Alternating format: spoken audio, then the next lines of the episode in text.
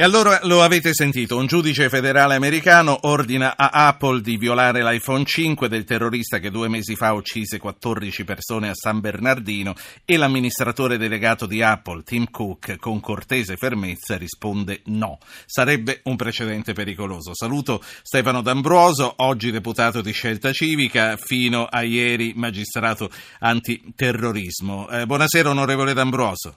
Buonasera a lei, grazie. Chi vincerà questo braccio di ferro?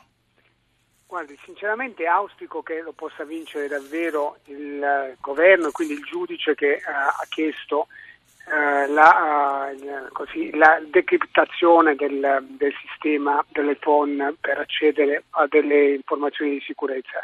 E lo dico non per una irrilevanza della tutela della privacy che è un diritto fondamentale eh, che dobbiamo oh, sempre considerare prioritario. Ma uh, qui è, è, rientrato in gioco un classico bilanciamento che dall'11 settembre poi, non solo in America, ma in tutti i paesi occidentali, eh, il terrorismo ha, um, posto ai governi e quindi ha posto alla gestione dei, dei, dei, dei paesi dove è andato a colpire.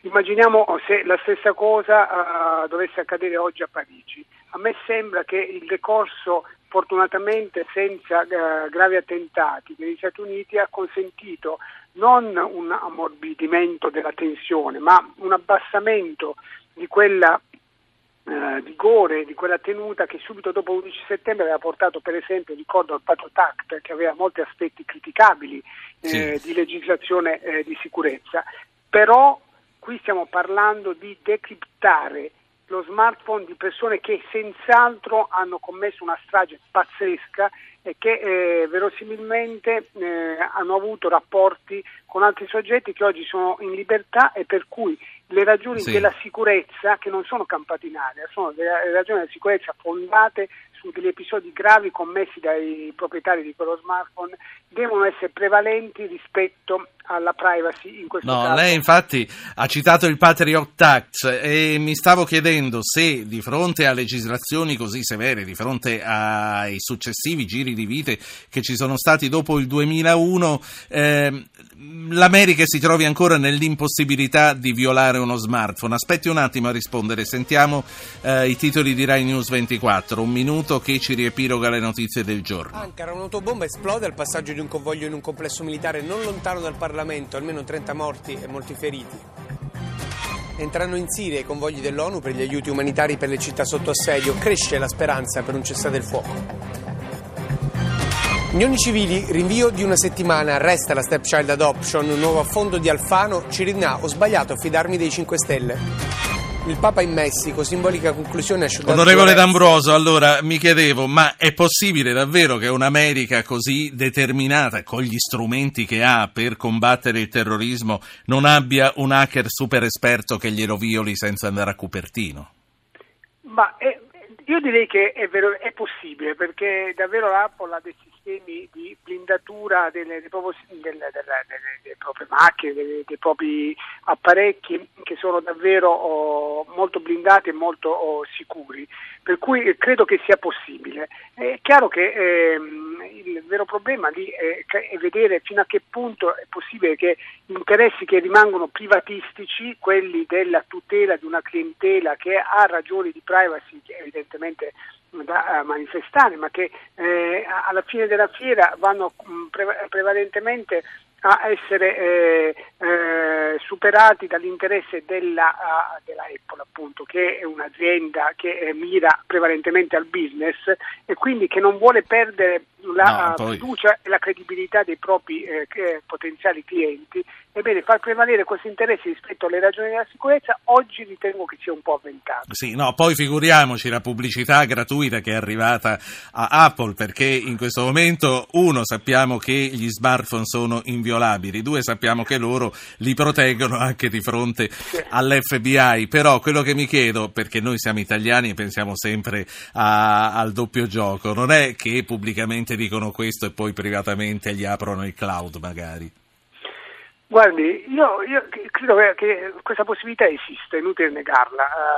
Uh, questa possibilità esiste uh, e, e devo dirle che um, se dovesse verificarsi non la troverei né irragionevole, troverei una soluzione che va incontro invece alla uh, reazione uh, più sensata di fronte, ripeto, ad un assaggio come quello di San Bernardino che è davvero deve essere considerata di una notevole gravità.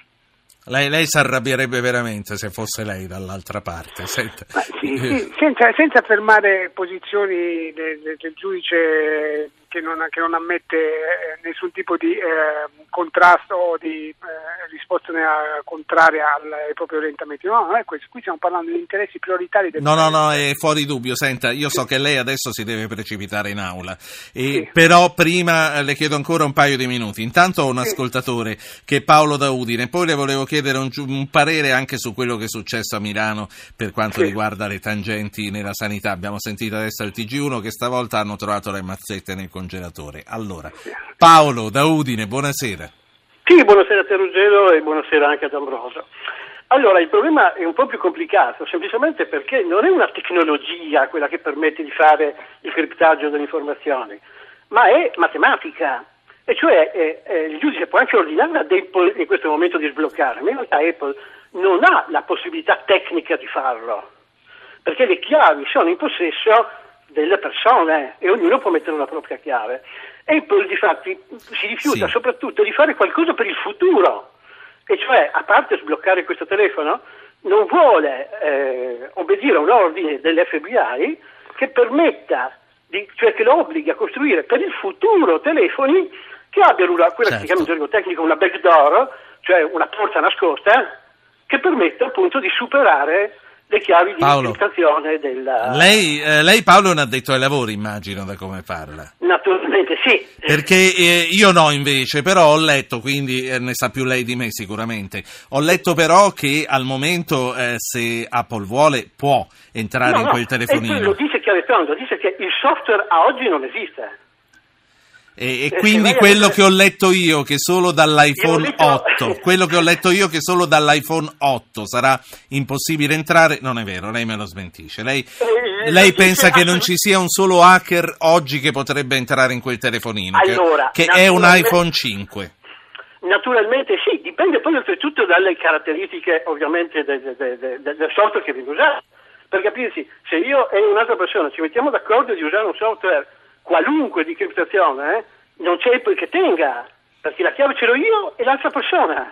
Grazie Paolo. E con quali funzionalità eh, ci vogliono milioni di computer e milioni di anni per superare la nostra Grazie Paolo. Grazie a lei per questi chiarimenti D'Ambroso, poi le chiedo di Milano e la saluto. Lei ci crede che Apple non sia in grado di entrarci se vuole? Ma guardi, questa telefonata mi è sembrata um, abbastanza convincente per uh, insomma, la, tec- la, tecnicità che il tecnicismo che, lui, insomma, che manifestava l'ascoltatore, per cui non mi voglio, non, io non sono un esperto come sembrava insomma, l'ascoltatore, sì. per cui non voglio. Quindi perché non, metterci voglio, contro Paolo? Eh?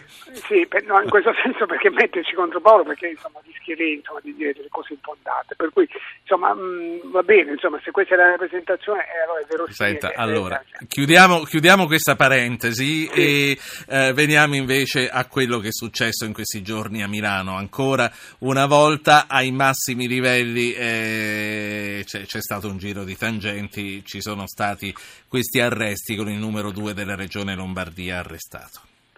Eh, diciamo che è uno scenario che eh, insomma, purtroppo in Lombardia si ripete con governi, a me dispiace dirlo, ma governi di centrodestra negli, ultimi dieci anni, cioè, eh, la gestione della cosa pubblica eh, dalla, uh, dall'impero che veniva attribuito sulla sanità a CL e Formigoni eh, che ha portato anche lì a insomma, vicende che ricordiamo, ha visto anche coinvolto il Presidente Formigoni con la vicenda Dacco e, e dintorni. Ecco, grande, eh, questa grande sacca eh, da, da, dove recuperare denaro ipoteticamente da utilizzare per il finanziamento ai partiti, finanziamento appunto in questo senso tangentizio ai partiti, è una, è una cosa che insomma, in Lombardia sembra uh, vedersi ripetere anche con un governo che questa volta è della Lega e che eh, insomma, il di, ha dato il segnale sì. di aver voluto prendere il posto anche di eh, corruttivo del, del precedente, delle, delle, precedenti gestioni. È chiaro che finché c'è sentenza definitiva della Cassazione non potremo mai essere così certi, però nelle, nelle, nelle, vicende che hanno riguardato la precedente amministrazione, quella appunto del caso d'Accola, ci sono state delle vicende, delle sentenze conclusive del, del, dei casi giudiziari, per cui eh, lascia spiazzati. Certo lascia spiazzati, devo dire, eh, neanche tanto spiazzati, eh, la, mi lascia rattristato del, del, del, È un film eh, che riparte sempre sì, da capo, eh, purtroppo. Sì, Onorevole purtroppo... D'Ambruoso, grazie per essere stato con noi.